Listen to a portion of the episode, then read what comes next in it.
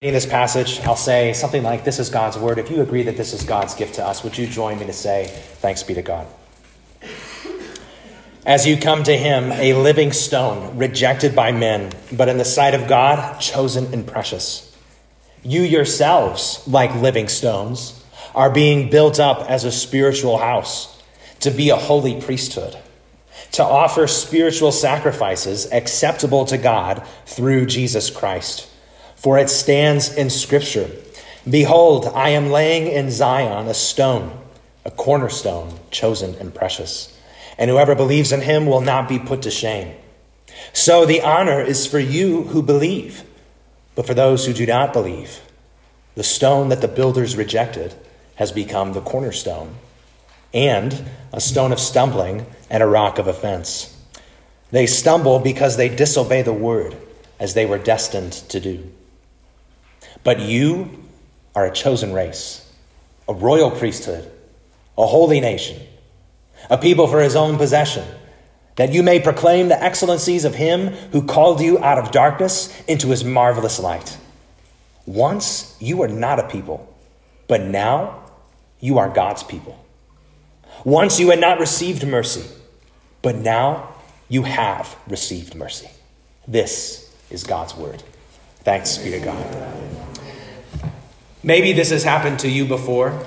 You're at home and you're watching a movie and you're enjoying it. You like the story, you can relate to the characters, and it's about halfway through the movie. So most of the action is already established. You already know what the movie is about. And then someone else at your house decides, I want to watch the movie with you. So they join you, they sit down next to you, and no sooner than 10 seconds later, the questions start firing. They look up at the screen. They say, Oh, who's that? Oh, who's him again? What's this about? Oh, that actor. What was he in? This proves the point. Sometimes you just want to be left alone. But also, to best understand a story, you have to know the beginning.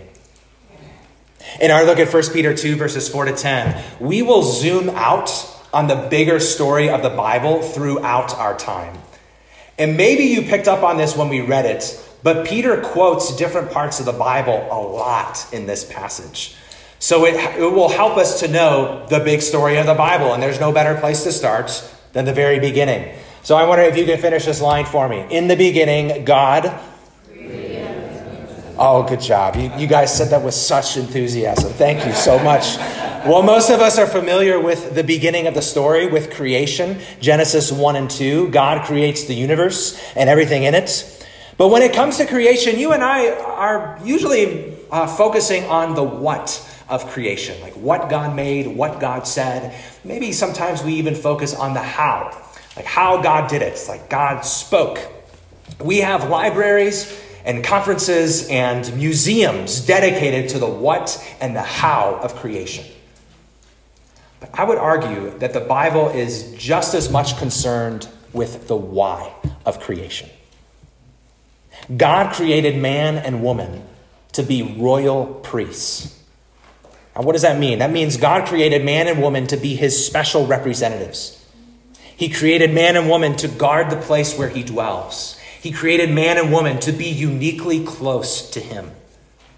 So, with this unique status, God gives man and woman a unique task to be fruitful and multiply, to fill the earth. By doing this, Adam and Eve would fill the earth with more people who represent God and are uniquely close to Him. And as that happened, the place where God is especially present would expand, and the voices who praise God would multiply. So, God's commission to Adam and Eve, what He tells them to do, tells us the why of creation. God creates to share his presence. God creates to fill the world with his praise. Knowing this beginning will help you make sense of the whole story. Because as you continue on in the story, it doesn't take long for this purpose to get lost. The rest of the Bible is about reclaiming this purpose that God will share his presence and God will fill the world with his praise. But he'll do this through a new Adam, his own son, Jesus, who succeeded where Adam failed, who was a true and faithful royal high priest. Jesus fulfills Adam's task.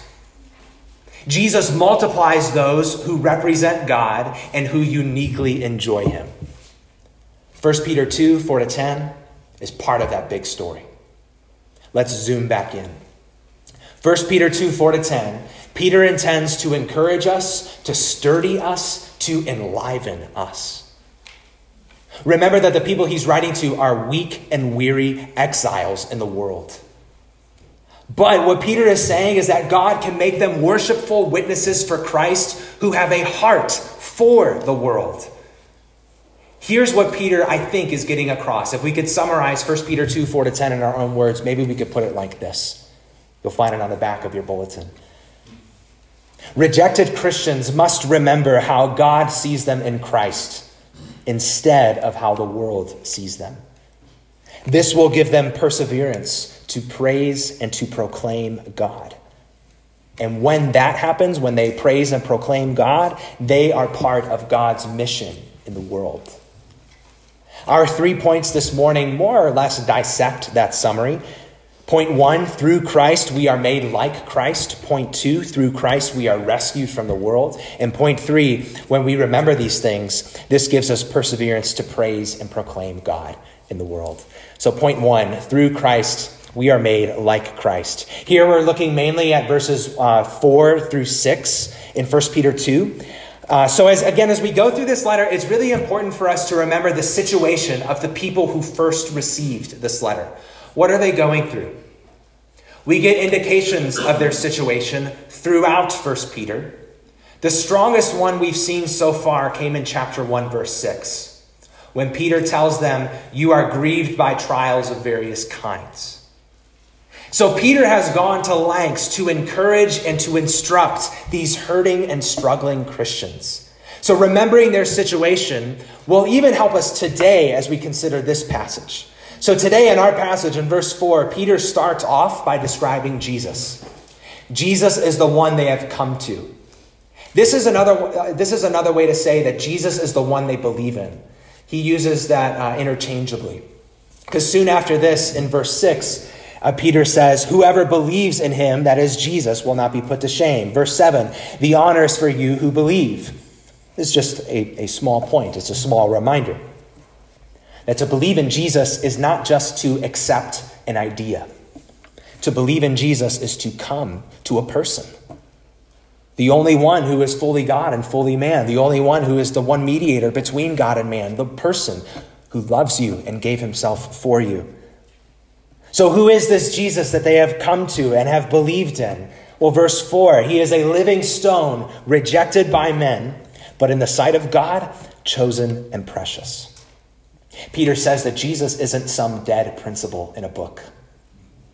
Jesus isn't some frozen monument in a park. He is a living stone. That refers to his resurrection, that Jesus died but has been made alive and is alive forevermore.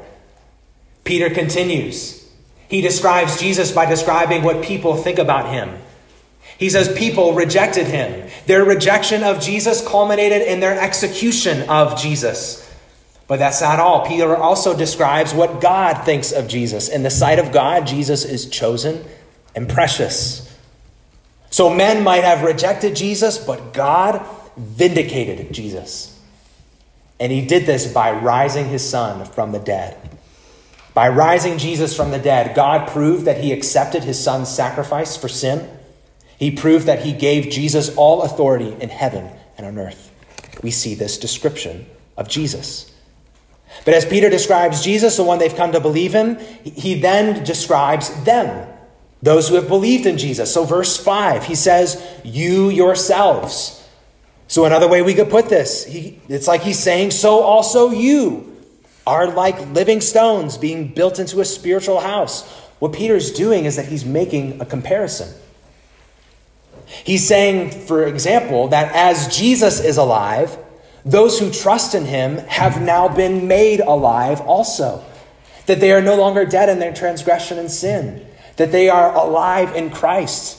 His life is their life, and they will have his life forever. Peter's making a comparison.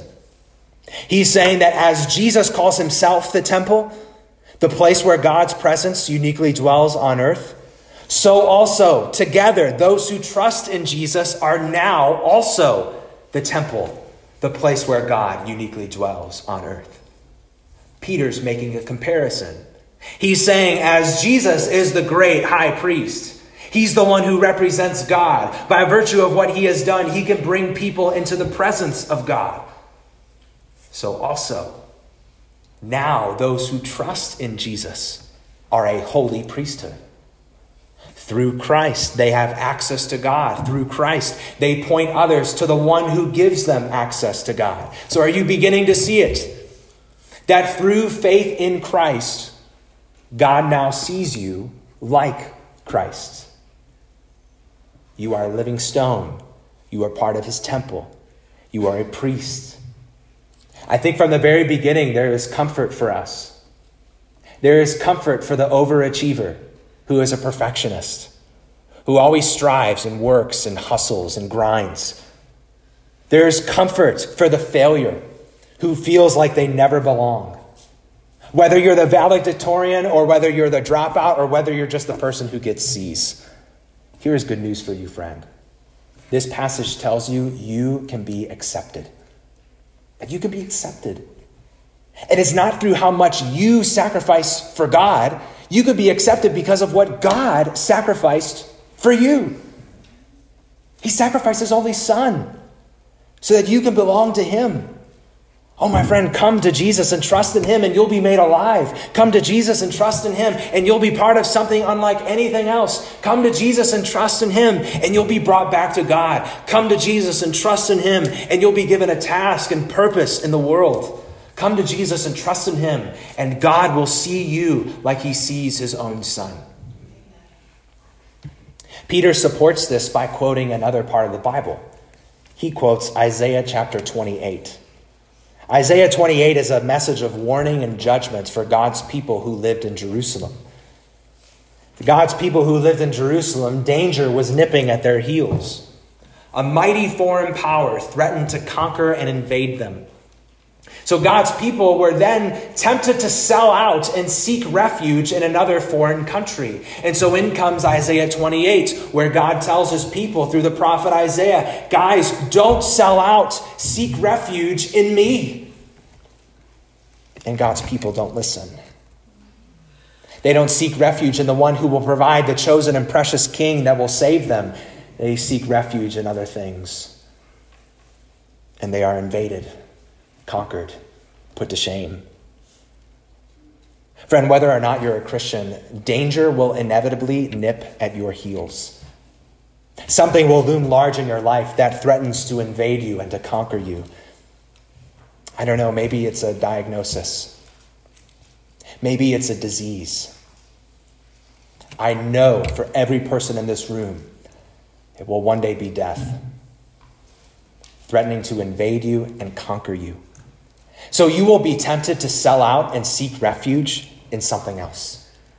You'll be tempted to sell out and seek refuge by hiding, to sell out and seek refuge by blending in, to sell out and seek refuge by distracting yourself, to sell out and seek refuge by escaping into pleasure or escaping into substance or escaping into entertainment.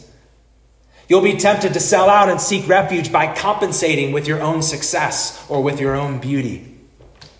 Friend, these are all foreign powers you think will spare you from the shame of being invaded and conquered, but they will let you down.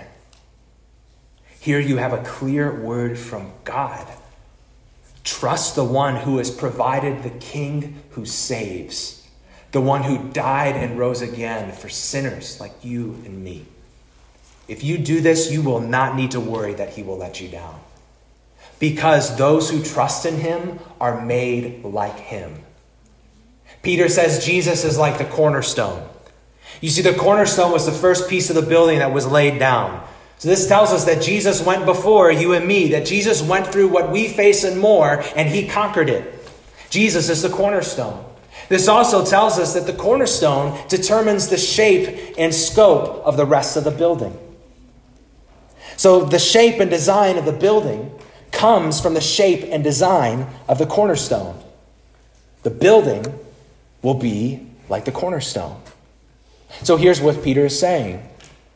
He's saying, Guys, Christians, Jesus is your cornerstone. So that means as Jesus is rejected by the world, so also you will be rejected by the world. Jesus is your cornerstone. That also means that as Jesus in the sight of God is chosen and precious and honored, so also you, through Christ, will be chosen and precious and honored. Through Christ, we are made like Christ. Point number two rejected Christian, through Christ, you are rescued from the world. So take a look at verse 7. Peter makes a conclusion.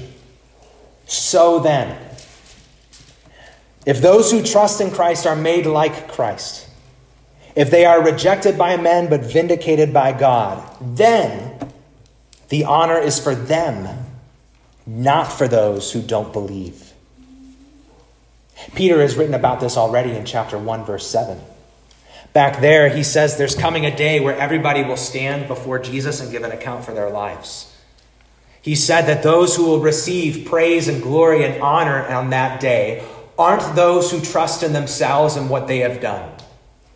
Those who receive praise and honor and glory on, that day are those who trust in Jesus and what he has done for them. So here he says in chapter 2, verse 7 The honor is for you who believe. But for those who do not believe, the stone that the builders rejected has become the cornerstone, and a stone of stumbling, and a rock of offense. Once again, Peter supports this conclusion by quoting another part of the Bible. This time, he quotes Psalm 118, a favorite psalm among the New Testament authors and even Jesus himself. This psalm describes how the king returns to the temple after he conquers his enemies. His enemies had rejected him. His enemies had stumbled over him and were even offended by him. But now, this king in victory is the cornerstone. Jesus quotes this same psalm, Psalm 118, and he applies it to the Jewish religious authorities who hated him. And it's really tragic if you think about it. Because Jesus is the chosen and precious king, the cornerstone, sent by God to save these Jewish religious authorities. And yet they reject him. They disobey the word they hear from God. What does God say? This is my beloved son.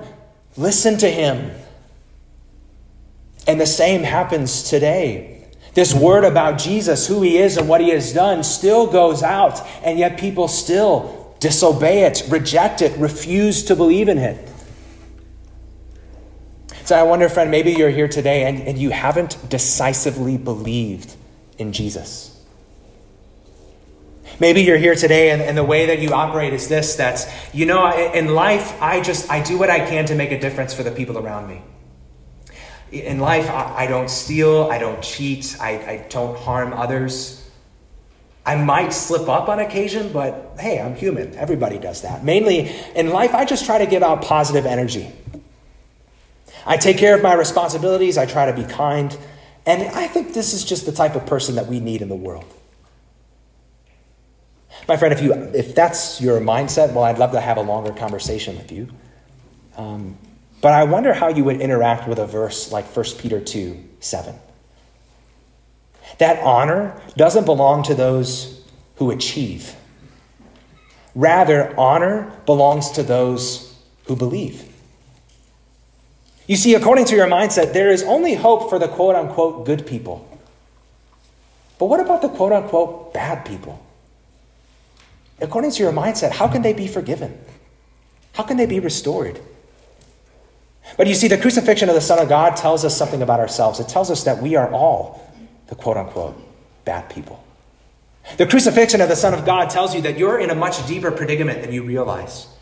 That you and I have sinned against an infinite God and we owe an infinite debt.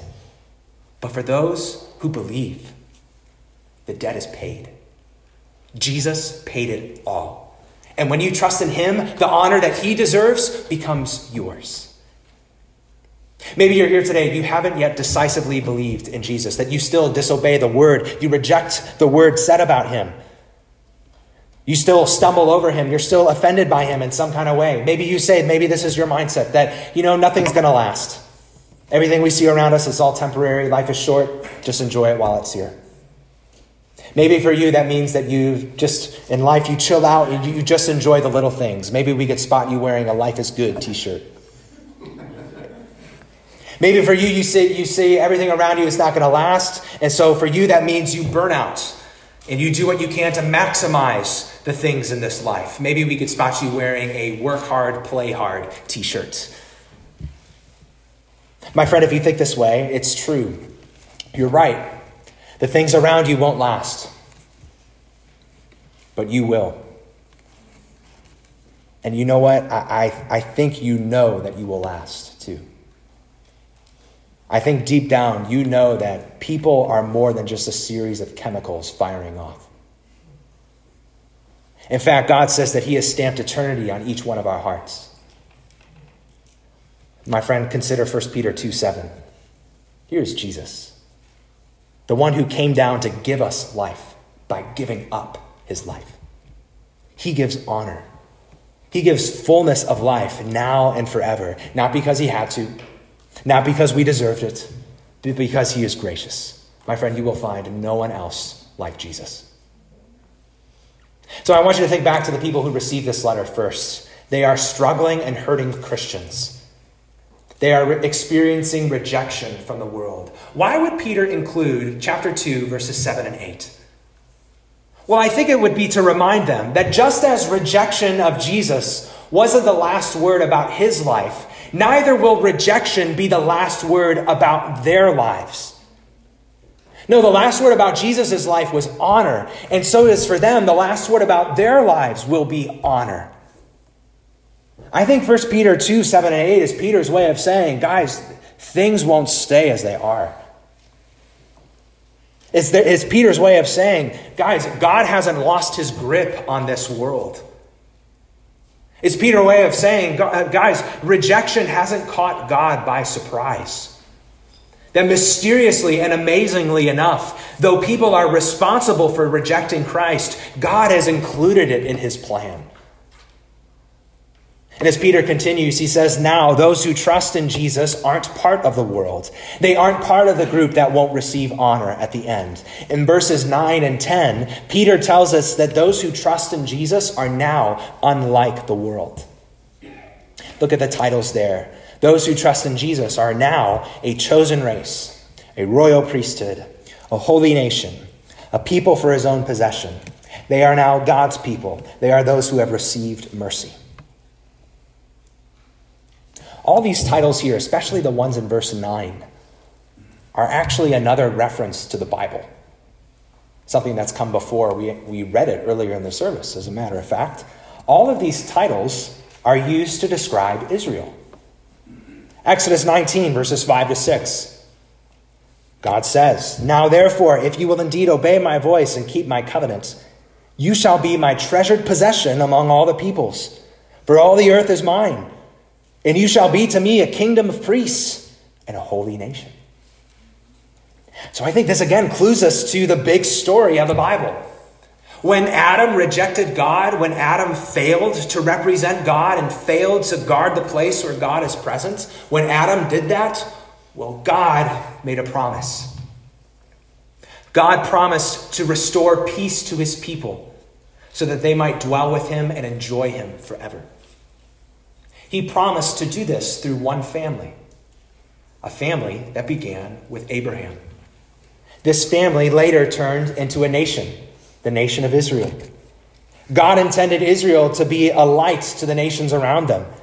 They were uniquely set apart to enjoy God's presence, uniquely set apart to represent what God's like to the rest of the world.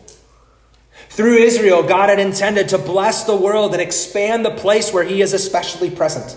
Through Israel, God intended to fill the world with those who praise his name. Yet Israel, like Adam, failed. They didn't represent God. They tarnished the place where he was present. They rejected God for themselves. but God keeps his promises. God sent his son to be born an Israelite, to be born a descendant of Abraham. He sent his son to be the new and better Adam. Jesus lived a life that perfectly reflects who his Father is. Jesus brings those who have rejected God back to God by dying in their place. So now, who are those who are the chosen race? Who are those who are the royal priesthood? Who are those who are the holy nation and the people for God's own possession? Who are they? They aren't those who are physically born into Israel. They are those who are reborn and believe in Jesus, the one who fulfills what Israel and Adam were meant to be. So, whether Jew or Greek, rich or free, slave or uh, poor, those who now enjoy God's presence, those who now represent God in the world, those who are God's own special people, are those whom Jesus has saved. So, we're saying this morning that all of these titles in 1 Peter 2 9 to 10, that anyone can get in on this. Anyone.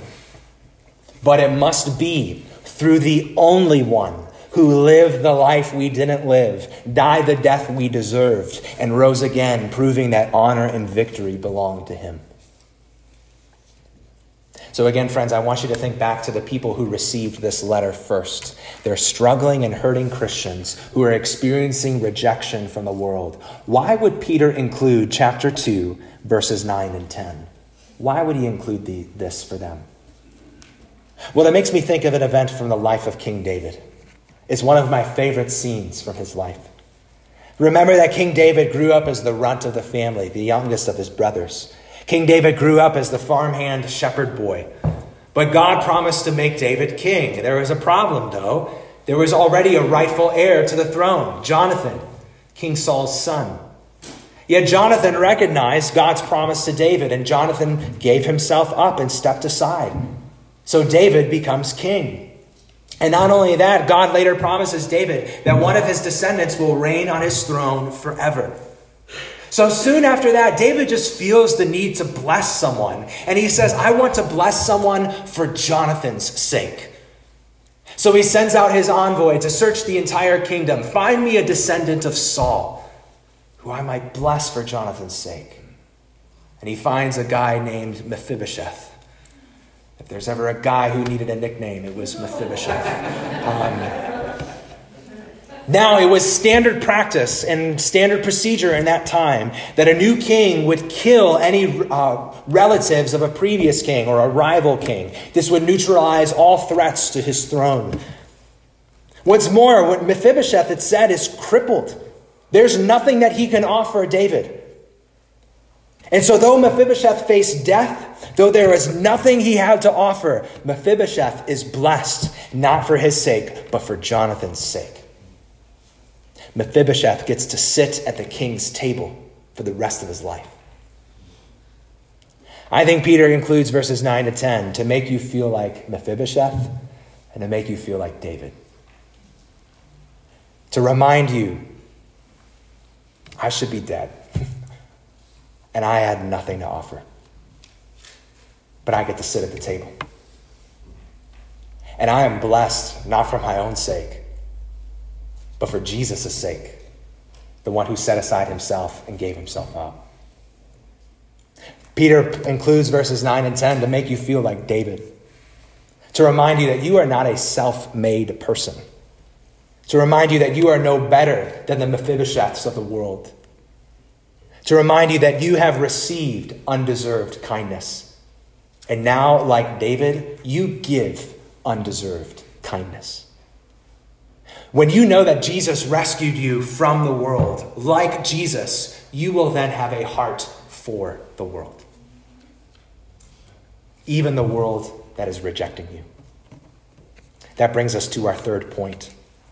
As you endure the hardship and rejection in the world, you remember these two things that Peter is saying. You remember that through Christ you are made like Christ. You remember that through Christ you are rescued from the world. When you remember these two things, you'll be able to persevere to praise and proclaim God. Friends, do you see that this is the same dynamic that's been at work throughout 1 Peter? That the only way you can live out the command of God is if you have first already received grace from God. Again, this week, the indicative comes before the imperative. Being comes before doing. When you are united to Christ by faith and you are rescued from the world, only then can you now praise and proclaim God. So maybe you notice in these two paragraphs there are two purpose statements. So we've spent a lot of time talking about the uh, about what we've become through Christ. Here we're talking about why. Why is that the outcome that was lost by Adam in the first creation is regained by Jesus in the new creation. He fills the earth with those who praise and proclaim God. So let's talk about the why. The first purpose statement comes in verse 5. So, Christian, you have been made like Christ. Christian, you have been rescued from the world. Why? Verse 5 in order to offer spiritual sacrifices acceptable to God through Jesus Christ. Now, what does that mean? Well, before we break it down, remember that this isn't something that we do alone. Peter's giving this command to a group. It's something we do as a church. A group, not an individual, a family, not an only child. What does this mean? Well, we can break down this purpose like this spiritual Spiritual means we do this only in the power of the Holy Spirit who now resides in us as believers in Jesus. Sacrifices, notice that it's plural, meaning that there are multiple ways you can devote yourself to the Lord. And consider even what Peter has said already in his letter. Just from chapter 1, verse 13. Since then, he's talked about all the ways we are meant to live in light of having received God's grace. Having received God's grace, Peter says we can now set our hope fully on God. Having received God's grace, Peter has said, we can now live holy lives in all of our conduct. Having received God's grace, Peter says, now we can proclaim the one who calls us out of darkness. And notice again that these sacrifices aren't what makes us acceptable. Jesus is the one who makes us acceptable. One pastor puts it like this Jesus has made the ultimate sacrifice on our behalf. In light of his work, we devote ourselves wholeheartedly to Him. Well, let's take the second uh, purpose. Christian, you have, through Christ, you've been made like Christ. Through Christ, you have been rescued from the world. Why? Verse 9 In order that you may proclaim the excellencies of Him who has called you out of darkness into His marvelous light. Again, before we break this down, remember this isn't something that you do alone. This, is, this instruction is given to the church. Remember, God hasn't saved a soloist, God has saved a choir. We will proclaim God better. We will proclaim God more beautifully when we proclaim Him together. You know, just as an aside, I think this is one of the most underrated ways to grow in your evangelism. Do you struggle to know like what to say when you're talking about Jesus and what he has done? I think one of the most underrated ways to grow is to watch someone else do it, to do it together. So maybe today after church, today over lunch, maybe come up with ways, be creative about how you can grow in proclaiming God, not just alone, but together. Well, we can break down this purpose like this so that you may proclaim the excellencies of him who called you out of darkness into his marvelous light. Let's just start at the beginning. You proclaim. This doesn't say that you tiptoe doesn't say that you hint at. It's actually the same word that's used for preach. This tells you something, Christian. God intends every Christian to be a preacher, to announce and persuade, to warn and commend who God is and what he has done. Peter says, We proclaim the excellencies of him. Excellencies means the glorious deeds that God has done. Friends, even think about this passage. You can see excellencies of God in 1 Peter 2 4 to 10. You just got to look closely. You can see excellencies of God here. You see here in this passage that the Creator restores what His creatures have broken. You see excellencies of God in this passage. You see Jesus, the living stone. Jesus, the eternal Son of God, who came to people he made and who he knew would reject him. You see in this passage excellencies of God. You see Jesus rose from the dead. In this passage, you get to see that. In this passage, you see excellencies. You see that God is so wise, God is so in control, God is so pure that he can bend evil for his good purposes and still not be the author of evil himself. You see excellencies in this passage. That through the life, death, and resurrection of his son, God makes his enemies his friends. Oh, friends, this God is worth praising, and this God is worth proclaiming. This is an important insight. You proclaim what you praise, you share what you enjoy. I'm by no means the first to observe this. Right? If you really enjoy something, if you really find something praiseworthy, you will tell other people about it. It's just natural. That's why I show people uh, like dumb pictures of my dog Annie.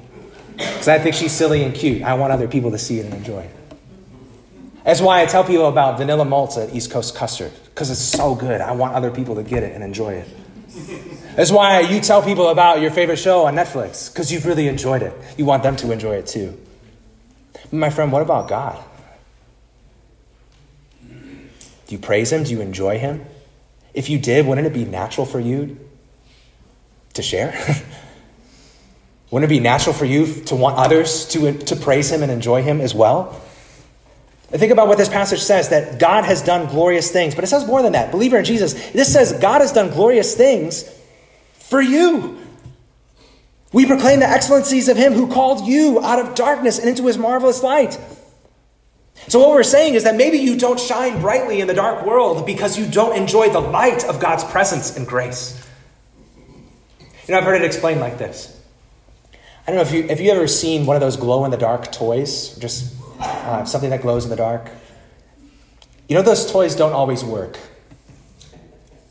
You see, uh, if if you put a, a glow in the dark toy and you keep it in a dark desk drawer all day, and then you take it out at night when it's dark, it won't glow in the dark. That glow in the dark toy will only glow if it's first been charged in the light.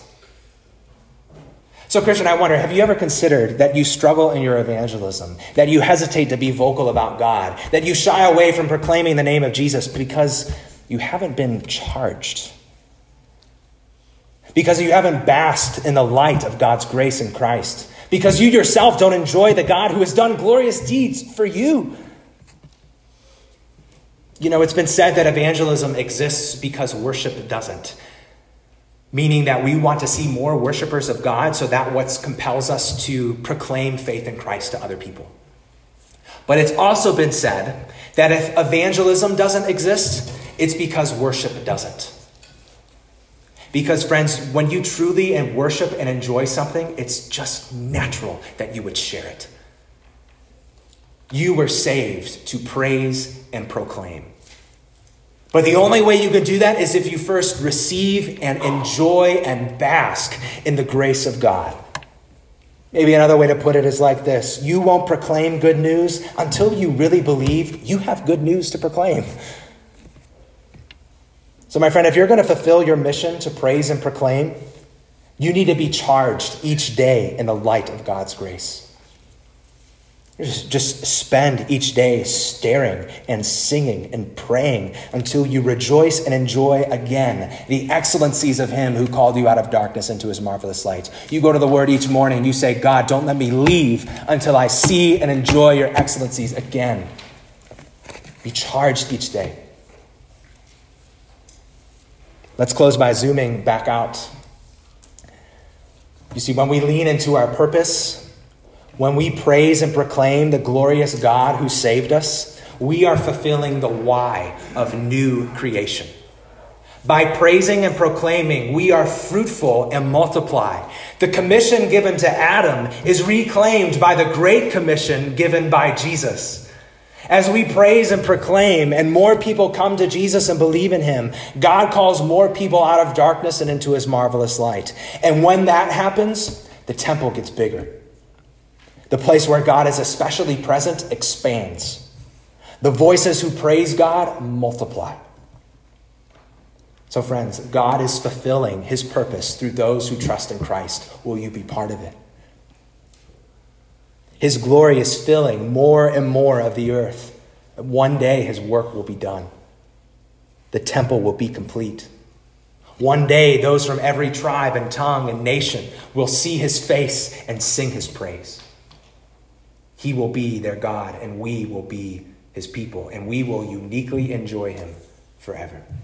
Let's pray.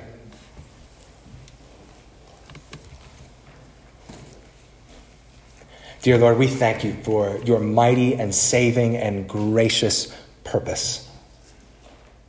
That in filling the earth with your praise, you have saved us. You have called us out of darkness into your marvelous light. Oh Lord, we, we remember and we bask and we give you thanks for your glorious grace, for your excellencies, for your mighty deeds that we see displayed in the gospel. Help us to lean in to your purpose for us.